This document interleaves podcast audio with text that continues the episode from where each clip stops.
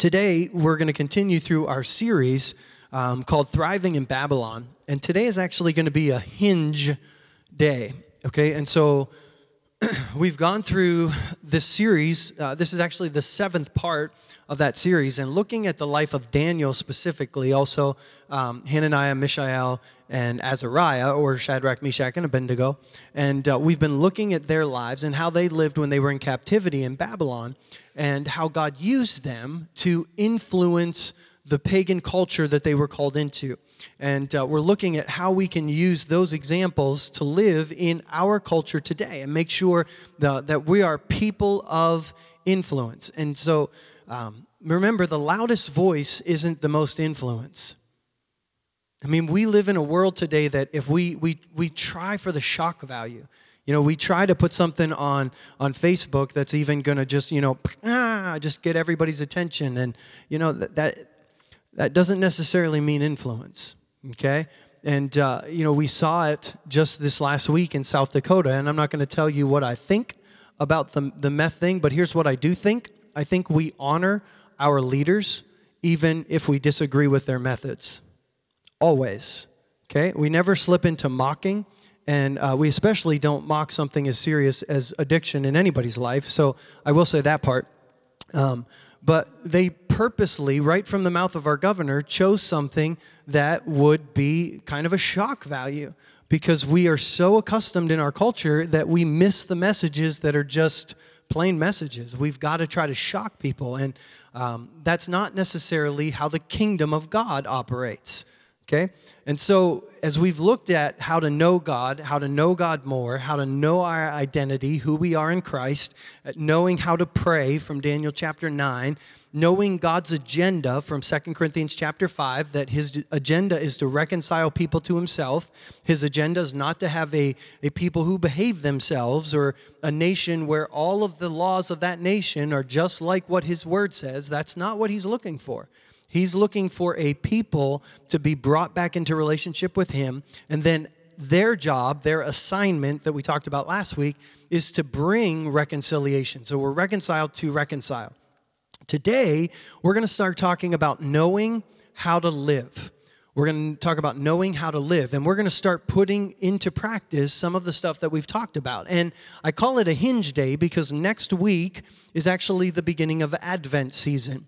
And for those of you that maybe grew up in church, you kind of are familiar with Advent. Those of you that didn't, maybe aren't familiar. But Advent is the season of year when we remember Christ's first coming. The word Advent just means coming when he came to the earth because the people of Israel had anticipated for years, thousands of years, a Messiah to come. Unfortunately, when he came, they missed him. And so, because he didn't come the way they expected. And so, that coming, uh, we, we celebrate it, we remember it, but we also look forward to his second coming because there's actually more prophecy concerning his second coming than his first coming. So, if his first coming happened with less prophecy, how many of you believe his second coming is going to happen? And so we, we look forward to that. And there are four weeks of Advent, and there are four themes that go with that. They are hope and peace and joy and love, depending on the, the tradition that you grew up in. And so next week, we're going to start with knowing how to live with hope. Then we're going to talk about knowing how to live with peace. And we're going to break from it a little bit. Instead of talking about joy, we're going to talk about knowing how to live with humility. And then we're going to talk about knowing how to live with love. And uh, we're going to end the year with knowing how to live with wisdom. And so we're going to tie this Daniel series into our Advent series, and then we're going to start um, the year together. Now, in the, the book, The Daniel Dilemma, if you've been reading it, chapter 15 is called How Then Shall We Live? And that's where he kind of puts handles on all of the stuff that we've talked about. And that's really the chapter we're going to focus on. Um, last week and then again this week, if you have a mailbox, I put this in your mailbox. There are extra copies available in the Welcome Center if you don't have a mailbox here, or if you didn't get that, or um, if you want an extra copy, there are some out there in the lobby for you. And I'm going to give you all of the information that is on that sheet, and we're going to kind of walk through it. And today is really going to be a teachy type of day because I want to set up where we're going for the next couple of weeks. And so when we start talking about the kingdom of God, you, we have to understand the kingdom of God the gospel of the kingdom is what Jesus preached. Okay, when Jesus went anywhere, he preached the message of the kingdom. Read through the gospels and look at it. He preached the gospel of the kingdom. The disciples, when they first started preaching, preached the gospel of the kingdom. And we don't hear much about the gospel of the kingdom today. We preach the gospel, but the gospel of the kingdom is a, a very important phrase, not just for semantics' sake. Okay? It's important because the kingdom of God is not like the kingdom of the world. And the scripture lays that foundation. Jesus, when he stood before Pilate, tells him, Yes, I am a king, but my kingdom is not of this world. If it were, my followers would fight for my freedom. They would fight to release me, but I'm about to do something that's actually going to be far superior to the kingdom of the world, and I'm going to disarm spiritual powers and authorities through my humbling of myself through death on the cross. Okay, that's how the kingdom happens. It's told to us in Colossians chapters 1 and 2. Jesus made a spectacle of the powers of the air that are at work by crucify by letting them crucify him on the cross. And now we sometimes think the way that we operate in the kingdom is to be forceful. We got to be forceful. We got to be loud. We got to just take control. We got to get out the vote. We got to get people to agree with us. And Jesus says, no, no, no. First, you got to humble yourself. And so you break the spiritual forces that are at work if you have any hope of having an impact in the physical kingdom. And so that's what the scripture teaches us in places like Philippians chapter 3. I've often told you before, and I say it again with tears in my eyes, Paul says. There are many whose conduct shows they are enemies of the cross of Christ. Okay, what he's saying is there are people who say all the right words. I love Jesus, I accept the cross. They're saying the right stuff, but their conduct shows they are not living a dead life. Remember from Second Corinthians chapter 5 when we come into relationship with God, we no longer live for ourselves. We've crucified ourselves. Now we live for him. But Paul says there are those, they're claiming that, but their conduct is not showing that. They're headed for destruction. They're really enemies of the cross of Christ. They're headed for destruction. Their God is their appetite, their feelings. Whatever feels good, I just do it. You know, I, I don't really feel the presence of the Lord. I don't care if you don't feel the presence of the Lord. If you're doing what the scripture says, then you're, the presence of the Lord is there because where His word is, there He is. So your feelings don't matter, and your feelings can be thrown off by all kinds of stuff. Our feelings can be thrown off by our own sinful desires that haven't been worked out yet. Our feelings can be thrown off by, by things that uh, are, are maybe causing tension in our lives. Our feelings can even be thrown off by how we physically feel a cold or a sickness or something we ate but their God is their appetite. They brag about shameful things and they think only about this life here on earth. But we are citizens of heaven, where the Lord Jesus Christ lives, and we are eagerly waiting for him to return as our Savior. See, he's going to come back as our Savior. He's already our Lord, or should be, unless we're not living for him, unless we're living more for our life here on earth. Okay? Ephesians chapter 6. The Apostle Paul, writing to the Ephesians church, says it this way Be strong in the Lord, in his mighty power, put on all of God's armor, so that you will be able to stand firm against all the strategies of the devil. For we are not fighting against flesh and blood enemies. And yet, every day, believers try to take up arms against those flesh and blood enemies, wondering why the situation isn't working out for them. We are fighting against evil rulers and authorities of the unseen world, against mighty powers in the dark world and evil spirits in heavenly places. And you say, well, wait, wait, didn't you just say Jesus triumphed over them? Yeah. But he needs an enforcer because they don't play fair. And they try to take back ground, and they take back ground when we agree with them. When we start agreeing with them in our conduct, when we start agreeing with them in our thought processes, then we actually empower them or give them right or access to our lives. And I don't care if it's the, the sin of homosexuality or just the, the little tiny baby sin of slander. Anytime we open our mouths and slander someone, what we have done is given access. And if we don't repent, say, God, that was wrong. I should not have done that. I should not have said that. I break that off of my life. Wow. See, that takes intentional living. You can't just go through life hoping you're going to live in the kingdom of heaven. It's not going to happen. You, we have to be intentional about how we're living our lives here on the earth, or we're going to live for our own desires. And we're going to dress up our desires in spiritual, religious wording and make them sound good, but they're not going to be truth because we're still living for ourselves and not for Him. In 2 Corinthians chapter 10, we are human, but we don't wage war as humans do. We use God's mighty weapons, not worldly weapons, to knock down the strongholds of human reasoning and to destroy false arguments. That has to be done in the spiritual realm first. And why? Because in chapter 4, he says Satan, who's the God of this world, has blinded the minds of those who don't believe. They're unable to see the glorious light of the good news. They don't understand this message about the glory of Christ, who is the exact likeness of God. There are spiritual forces that are at work blinding people. Romans chapter 3 says, No one can ever be made right with God by doing what the law commands. The law simply shows us how sinful we are.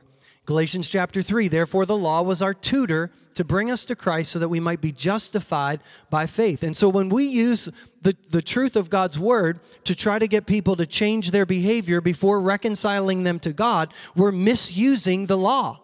We're misusing the Word of God because there's no hope of change apart from the power of God at work in our life when we kneel at the cross. The point of the scripture, the point of the law, the point of the word of God is to show us how hopeless it is to try to do it in our own strength so that we can lead people to be reconciled to God so there's hope for change. That's the truth. But living in this place of full grace and full truth is hard and it's messy. Because we just want, okay, just boil it down for me, Pastor. Come on. Just don't make me try to figure this out. Just, you know, tell me what's right or wrong. It, I can't. Yeah, I can I can start telling you, okay, the scripture says this is wrong. The scripture says this is wrong. But I don't want you to rely on me. I don't want you to have to come to me and say, hey, is this right or wrong? I want you to read the book. I want you to know the voice of the Spirit, and I want Him to show you what's right or wrong. There are some pastors, teachers today that they take all of their time to tell people about oh, this false teacher and that false teacher and this false teaching and that false teaching. I'm not here to talk about the false, I'm here to talk about the true. Because once you know the true and once you know the genuine, yeah, maybe it's not going to work itself out in your life as quickly as your neighbor thinks it should or as, as quickly as your parents think it should, or as quickly as other people in the body of Christ think it should. But you keep seeking Him, keep being genuine, authentic, and when He says, hey, get this out of your life, don't make excuses for it. Start getting it out of your life. If that means finding accountability, find accountability. But we, we search for things like what do I say to my atheist coworker? What do I say to my Buddhist neighbor? I don't know if some of you know this, but you probably have more Buddhist neighbors than you realize. Okay? But it's not about this list. I mean, Pastor, hey, what do I say to my homosexual nephew? Okay, because we're we're gonna have you know we're we're moving into this time when you know Thanksgiving and I'm gonna be around my family and could you just give me like a resource of what I say to them? No, I can't. Because the gospel is not meant to be this cookie cutter for every individual. I mean, if you look at the way Jesus interacted with people, it wasn't the same every time. Because he, re- he relied on the Spirit to show him what needed to be done in that moment, what needed to be said in that moment. And we want these cookie cutter patterns, and we think we can just post something on Facebook and the whole world is going to be changed. Ain't going to happen. There needs to be real, tangible relationships with one another. There's not a one size fits all to being a Daniel in our culture. I will tell you this it starts with us living out these things that we've already talked about. It's not about just, you know, living, it's not about following the method. You know, you just pray for people and you use the prayer from Ephesians 1 and 3 and it just happens. I mean, God can do that, but what's most important is are you connected to Him? Do you understand what I'm talking about? Like if you plug something into a wall socket, but there's no power connected to it, ain't anything to happen. There has to be power connected to the socket. You and I are like sockets, and we're trying to plug people in, and you know we're we're praying over them, and we're just using all the right words and languages and train me, give me a list, give me a summary. But if if we're not connected to Him, nothing's going to flow through. And if you are connected to Him, the right verbiage sometimes doesn't matter. He works in spite of our weakness, and He just manages to make it happen. So it begins and ends with prayer. It begins and ends with our connection to Him and our dependency to Him. So, yellow sheet. So, what Chris Hodges has done is he's given us five ways to begin to pray for people, and then five ways to begin to engage with people. And we're going to cover them pretty quick because they're written down there for you. And so I don't think we need to spend a lot of time on them. But the first one begin to pray that the Father would draw people to Jesus. Begin to pray every single day, every morning for your coworkers, for your neighbors, for just people in general. You know, pray that God would bring them. In fact, laminate this paper and put it in your shower. And every single morning, just begin to pray. That's the first step. Draw people to Jesus. John chapter 6, verse 44 No one can come to me, Jesus said, unless the Father who sent me draws them. So you can learn the Romans road, you can learn everything, and you can preach it to every person you meet. But if the Father's not at work drawing them, they're not coming. We pray like it depends on God, and we work like it depends upon us. Jesus is the way, Jesus is the truth, and Jesus is the life. Listen to me. Jesus' teachings are not the way. Jesus' teachings are not the truth. Jesus' teachings are not the life.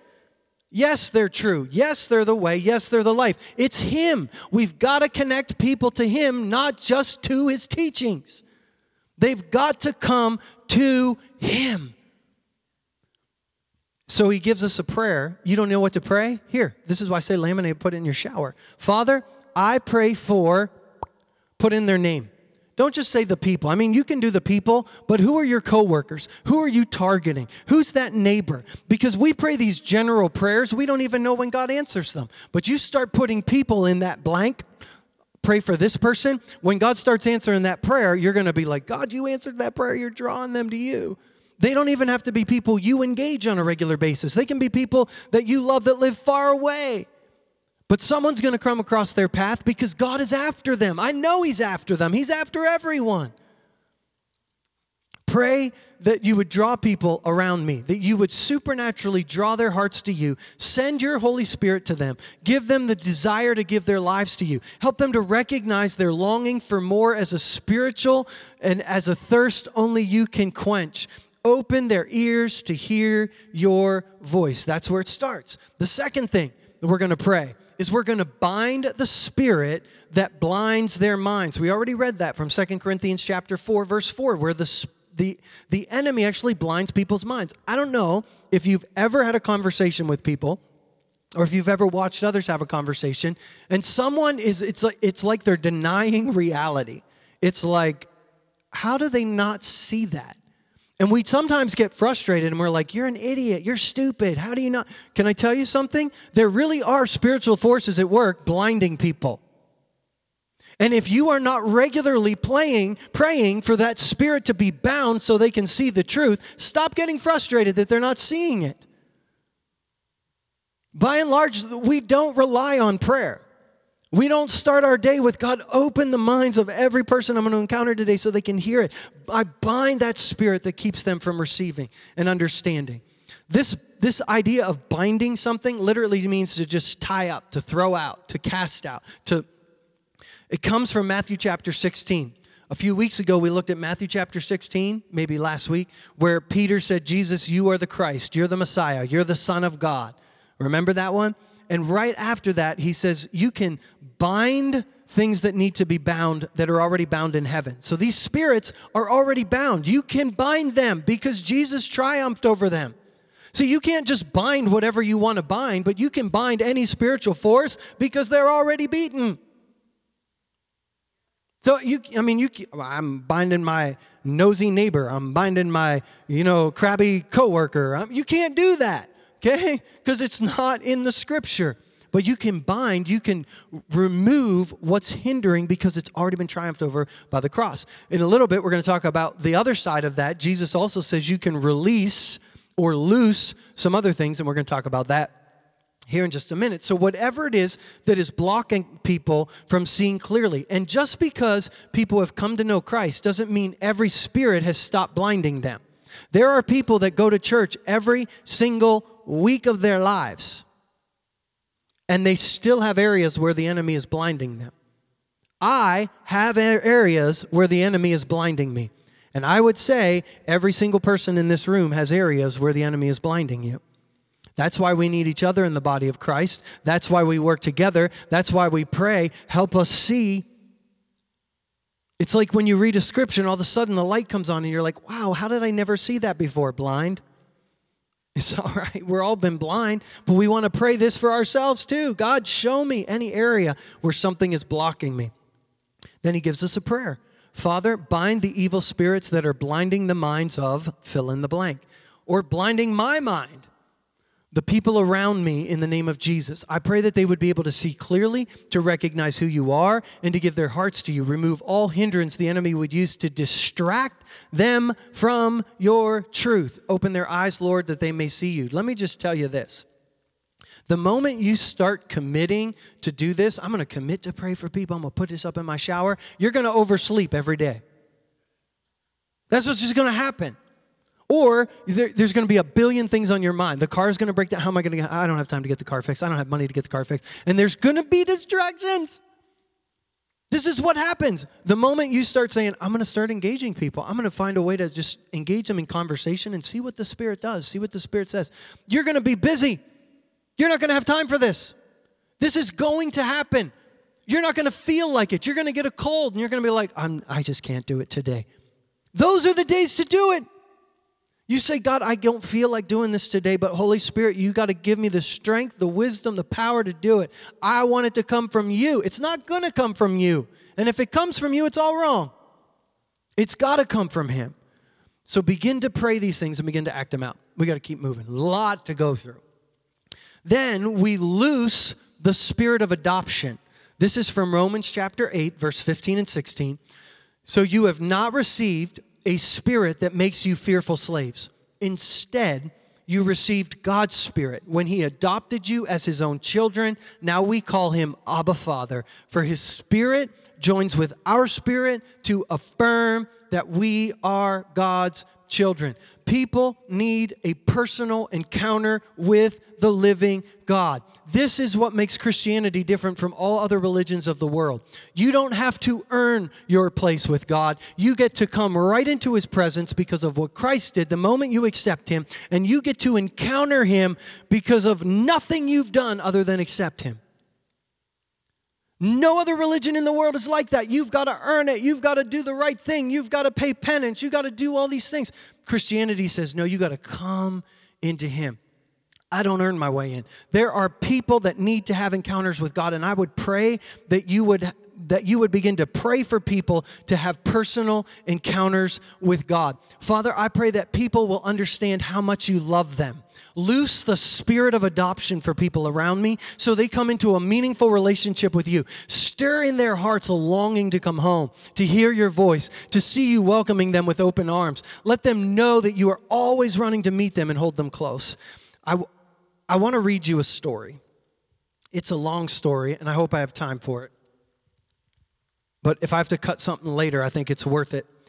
It's a story that comes from a book called The War of Loves. And it's the story about a young man who grew up in a non Christian home and he. Uh, has he has homosexual tendencies so he's been in homosexual relationships and he hates christians because christians are mean to him and they they say things and do things and uh, he has a friend and this is a story about their encounter and i'm going to take my glasses off or i won't be able to read it he says i was worn out from a political conference and late nights spent editing the university student magazine. Instead of the more raucous options available for my night, I decided to go to a small pub to celebrate a writer friend's birthday. It was late March. As I got out of the cab, the streets were filled with the buzz of Sydney, he's in Australia, Sydney's nightlife. A rainbow flag flew above a building just doors down. I was only a street over from Oxford Street, Sydney's famous gay quarter, which held fond memories of Mardi Gras parades, night outs, and coffee dates with friends. I walked up the pub stairs and I scanned the room. Not many people I knew had arrived yet, but I did spot a friend of a friend holding a drink and sitting alone. Madeline was a finalist in one of the largest short film competitions in the world, a huge accomplishment for a young creative. Everyone was talking about her in my screenwriting class, and I wanted to interview her for the student magazine. It would easily make the best feature article. Unlike a lot of my peers whose creative projects centered on them, Madeline was using her gifts to raise awareness for those often misunderstood or forgotten people with disabilities. Having a disabled uncle, I found her work inspiring. As I approached her, her brown eyes warmed in recognition, and we said hello. Her hair was cut short, she wore red lipstick and a black dress. Right away, I launched into the question I wanted to ask How did you become a finalist? You just graduated. That depends, she said. Do you want the real answer or the interview answer? I laughed, unprepared for what would follow. The real answer, of course. God led me to make the film. Madeline must have seen the shock on my face. I remembered the conversation with my aunt and uncle over Christmas lunch. Please don't mention Jesus, I thought. I couldn't see how Christianity had anything to do with her work. How could a faith that oppressed me and so many others motivate her to do such good? So, which God? I asked with a hint of sarcasm. Are we talking like the Vishnu God here? Jesus, she said. A thousand objections flooded me as I thought of this God who stood in the way of community's progress in society. And yet, Madeline wasn't like the other moralizing, intolerant, anti intellectual, homophobic, anti feminist Christians I'd met. That's quite a story. She explained that she too struggled with Christian stereotypes and the small mindedness found in parts of the Christian community. The key word in John 3:16 she said was whoever.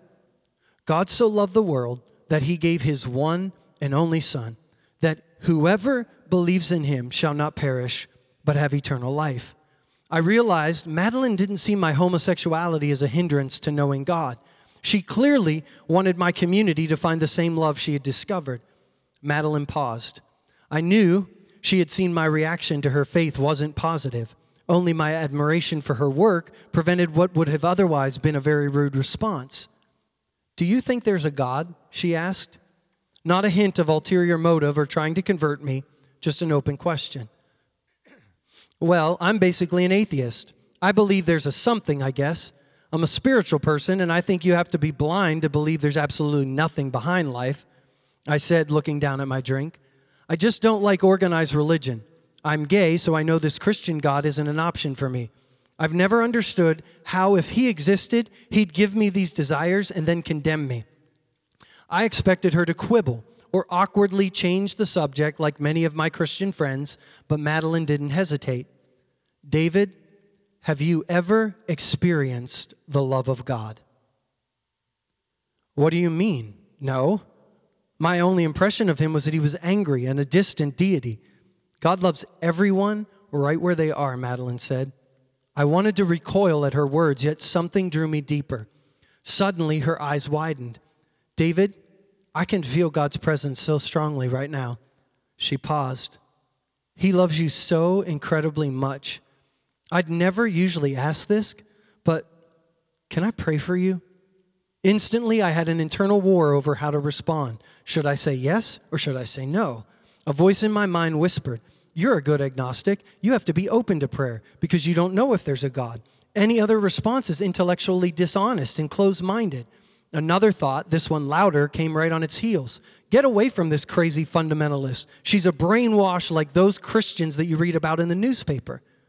The gentler voice won. Yes, you can pray for me, I finally said but I don't think anything is going to happen. As Madeline laid her hands on me and prayed, the bustle of the pub faded away. I entered into a stillness, a peace. Soon I felt a soft tingling on the crown of my head that slowly intensified as if someone was pouring oil over me. The warm sensation ran down my entire body like a current of water. It was unlike anything I'd ever felt before. In a moment, in that experience, so totally from outside me, so totally unasked for, everything turned upside down in my mind. All of my searching in religion and race, relationships and atheism, atheism, none of it compared with this love that was coursing through me like electricity. For the first time, I knew God was real and I knew that He loved me. This changes everything, I realized.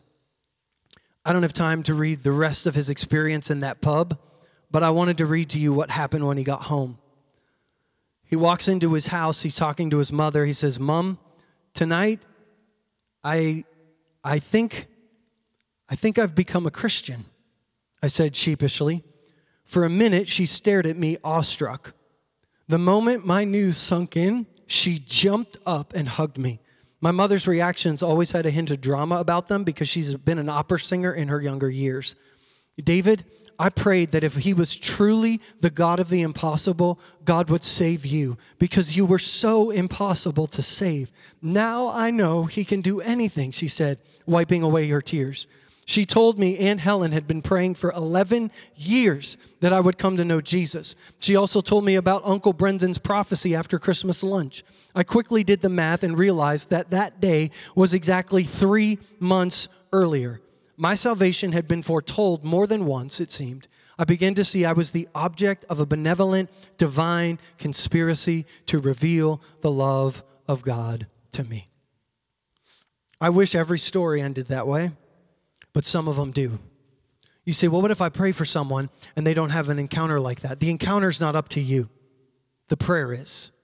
And by the way, don't expect it to happen just because you say the right words. You got to be connected to the conduit if you're not going to live connected to Him, if you're not going to live for Him and not for yourself, if you're not going to say, Father, I want to be ready at a moment's notice, I don't want to notice what everyone else notice. I want to pray for people to encounter the love of God. If people genuinely come into an encounter with God's love, they will be transformed by it. We're not talking about they don't need to clean up their lives. He will clean up their lives. He will let him and let them encounter his love. The next one. Pray that believers will enter into positive relationships with the lost and pray that we will see the opportunities across our paths. Jesus said, The harvest is great and the workers are few. I don't know what the percentage would be of how many of us actually go through the day looking to harvest. My guess is all of us need to look more. And so as you pray this, make sure we pray for ourselves. God, I don't want other people to just see them, I want to see them. Help me to deal with the busyness of my day, the frustrations of my day. I just want to plant seeds everywhere I go. Some people are going to say yes, some people are going to say no. Trust the word. Plant the seed, let it grow. Don't be discouraged if someone starts the race and then they fall away. The scripture says that some people are going to be excited about it and later they're going to fall away. Some people are going to say no at first and then later on they're going to accept it. Some are going to accept it and then later on they're going to turn away from it. Just plant the seed. And then he gives us the prayer that we can pray. Father, I pray for the lost around me to meet believers who will influence them in a positive way. Lord, let my life shine in such a way that people will want to know the God I serve. Allow others to see my genuine love and concern for them in all that I say and do. Let me be your hands and feet to serve them and let them know just how much you love them. By the way, do you know where the scripture says that we should shine like stars in the universe? Or where we will shine like stars in the universe, where we do everything without grumbling and complaining. It's in Philippians chapter 2, I believe it's verse 14. Do everything without grumbling and complaining so that you shine like stars in the universe. Just think of that the next time you're about to grumble or complain about something at work or anywhere else. There you go. So, release the last one. Release the spirit of wisdom and revelation on people that they would know God better. And that's from the prayer from Ephesians 1 that we just read earlier today. So, I'm not going to take the time to read it. But we want people to come to know wisdom and revelation. We want them to know it. Just this last Friday, I was in the, the chapel at James Valley. And, uh, you know, he talked about the difference of having truth and really knowing truth. And the illustration that he gave is what if you walked around all of your life with this rock and you just loved it? It was pretty, and you're like, ah, man, I really love that rock. And you kept it with you, and you just, everywhere you went, that was that rock. And when you died, what they realized was you were actually carrying around the world's largest uncut diamond. The whole time you carried it around, that was still the truth. You just didn't know it. And there are far too many people walking around with truth, they just don't know it. They need to come to the wisdom and revelation of it. So then on the other side of that page, and I know it's 1124 and we're going to move quick. This is how we engage our culture. And I want to say again, there's not a script, there's not an easy answer. I know he gives us things that we could say to help people, and I'm not going to, um, all of those are listed on the sheet. The part that's in italics on this side is the part here's what you could say in a conversation or something like it. And I'm going to just hit the bullet points as we go through this. And so you're going to have to, to read through those other things uh, on your own. But here's the thing keep your standards high and your grace deep. Keep your standards high and your grace deep. Meaning, you know, the reality is the world is going to think that God's way is foolish. The scripture says it right here in 1 Corinthians chapter 1. The, the ways of God are foolish to people. It, can I just say it's foolish to us sometimes too? I mean, I say it all the time to believers that are trying to convince someone through arguments or through, you know, these worldly ways. And I say, you know, God wants us to do, well, you're too naive. That's too pie in the sky. You know, that's just that, yeah, it's foolish, I know. But the ways of God are always foolish to the human mind, even the human mind that has the Holy Spirit living inside. Because sometimes we don't let Him come over to our minds. Stick to God's way, stick to God's word. Sin is sin, period. In Matthew chapter 5, verse 28, Jesus says, I say to you, anyone who looks at someone with lust has already committed adultery with them in their heart. See, Jesus takes the standard and he doesn't lower it, he actually raises it, and he makes everyone an adulterer. So stop focusing on the sins that you can see in other people and just focus on the sin problem that every one of us has. I love Ray Comfort when he, he's asked, how do, you, how do you share the gospel with a homosexual? He says, the same way I share it with everybody else. It's not one sin that's a problem more than others, it's the sin problem.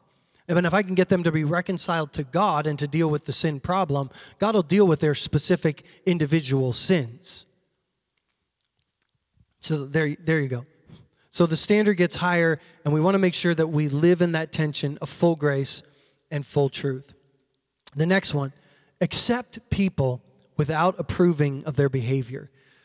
In John chapter 8, 10 and 11, Jesus has this encounter with a woman that's caught in adultery and Jesus gets all of the accusers that are going to stone her to walk away. Um, he masterfully accepts this woman and does not condone her behavior. He clearly tells her, Go and sin no more. You don't have to be angry and hate people that disregard the message of Christ. Far too many of us in the church get offended for God when people thumb their nose at him or they're you know they're they're living in immoral ways and i mean we we literally get just disgusted by them. I'm going to tell you this if your face says disgust when someone talks to you about their sin you're not going to reach them you're not going to reach them the most heinous of behavior that i could think of as i was preparing for this is a pedophile and there are times that I watch on social media as pedophiles are arrested and they're convicted, and, and I watch the stuff that's posted, and we need to castrate the scum, we need to do this. When these losers, they don't even deserve to live. No matter the action, it's still a soul. It's still a soul. And you know, there's really no way on social media to explain that to people. Um, I've tried in my youth, but I realized that then, you know, it just gets ugly um, toward me because, you know, I, I'm not protecting children. Let me say this we don't have to understand what someone else is doing or behaving, and we should never condone it or excuse it. But we have to value the soul of the perpetrator. And the reason I use the extreme illustration of a pedophile is because it's extreme. And even if they, they thumb their nose at God, we love them. We love them. Because in essence, the scripture says all of us did that. Even us nice church folk that dress up so nice and come here on Sunday, when we thumbed our nose at him, he demonstrated his love for us. It's a powerful, powerful message. I don't love you because you behave yourself. I love you because of the value placed on you. And the value placed on people, no matter how they act, is all the same. The next one never let the tone get contentious. I love Daniel chapter 2 when Arioch, the commander of the king's guard, had gone out to put to death the wise men of Babylon. Okay, he's going to put to death Daniel and his friends and all the wise men of Babylon. Daniel spoke to him with wisdom and tact. Our culture loves to encourage and exploit contentiousness, it loves it. Do not engage it.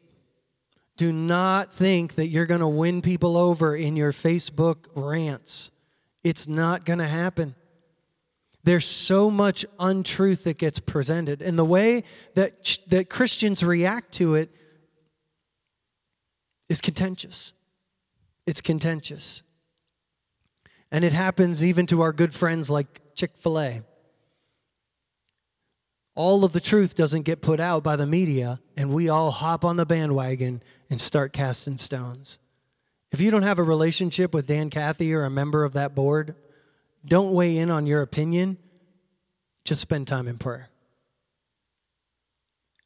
Ministers who fall or ministers who teach something, if you don't have a relationship with them, don't jump on the bandwagon and cast stones. And that one's in, that one's out, this one's a false teacher. Just pray. Just pray. Be slow to speak. Do not let the thing get contentious.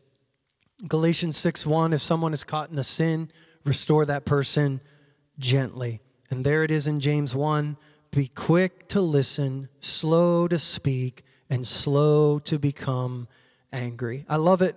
The word, I said I wouldn't give them to you, but I'll give you this one. Hey, I can tell we're both passionate about our beliefs, but I don't want to argue about this. I'd rather have a relationship with you than win an argument. We'll come back to this another time. How about telling me about build a bridge? Don't try to win them in a day. Don't try to convince them in a day. Build a bridge. Lead them to truth by identifying with their struggle. Identifying with their struggle. Show mercy. Do it with caution. Hate the sins. I mean, I know that we, just because you use the phrase, love the sinner, hate the sin, doesn't mean you're doing it. I'm going to say it again. Just because you're using the phrase, love the sinner, hate the sin, doesn't mean you're doing it. It's not love on your part. If they're not sensing love from you, maybe it's time to change your verbiage. Maybe it's time to change your method. Because if we're not going to be able to walk in relationship with people and cultivate humility and authenticity with them, we're not going to win them. It's just plain and simple. We can stand up and we can beat our moral drums, but God's intention was never to have a moral drum be beat. The drum, the beat that He wants is be reconciled to God. Be reconciled to God. Be reconciled to God. The last one that He gives us paint a picture of what it looks like to come home. Luke chapter 15, verse 20. Jesus tells the story about the prodigal son, the lost son. He returned home, and while he was a long way off, his father saw him coming Filled with love and compassion, he ran to his son and he embraced him and he kissed him. My question is do people in the world know this is God's posture to them right now? That his posture is to come running. And so many people feel like they have to start changing first. They're filled with shame and guilt and hopelessness. And by the way, shame and guilt and hopelessness sometimes comes out in anger. So that person that is being angry at you because of your Christianity, a lot of the times that's just shame. And if you're going to let their venting at you and their behavior and you're going to get on your religious, righteous high horse, you're not going to win them. You're not going to win them. Be patient, be persistent, and be willing to play the long game with people. You and I have been called to live as ambassadors of the kingdom of God. We've been called to pray consistently. There it is. Do it every single day. Don't miss a day. When you miss a day, start again every single day. We have called to authentically and gently begin to engage people in our culture. Lead people to Jesus. Lead them to Jesus first. know the gospel, know how to present it, and then trust the leading of the Holy Spirit in every conversation. And don't, for, don't be afraid to pray for people to encounter the love of God, to diffuse one of those tense, argumentative moments. And don't think just because there's no outward thing that God isn't working. Over the next several weeks, we're going to talk more in depth about how to live out these principles of hope, peace, love, humility, and wisdom. But I want to invite you to stand with me. And here's how we're going to pray, close today. I'm just going to pray over you. We always liked our prayer team to be available in case you're here and you need someone to pray with you or you have questions and you want one of us to answer that. So we'll, the prayer team's going to be here in the front for you if you need that.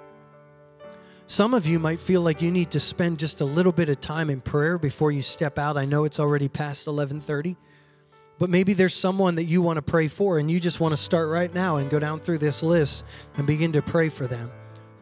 Take 60 seconds and pray over them. Pray for God to begin to open their heart.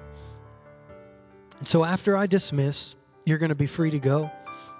If you want to stick around for a few minutes, you can please let this be a place of, of prayer. So once we dismiss, if you want to save your visiting together for out in the lobby, and then if people want to stick around in here, they can. And so, Father, I thank you for everything that you've done for us. Thank you for the way that you have opened for us to come back into relationship with you. While we were your enemies, you demonstrated your love for us, and you gave yourself for us to be reconciled to you.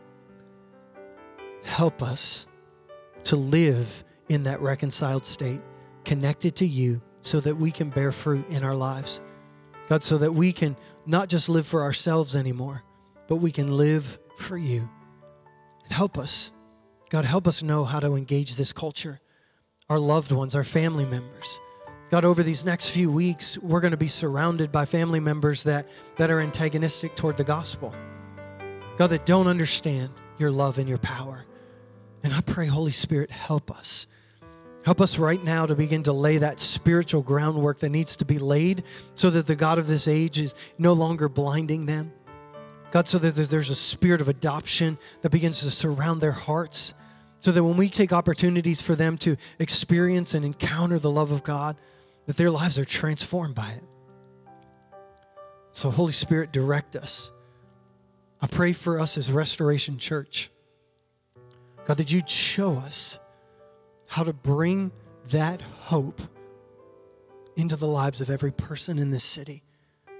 I pray that even now, all across the city, God, that you would bind the God of this age that is blinding the minds of unbelievers.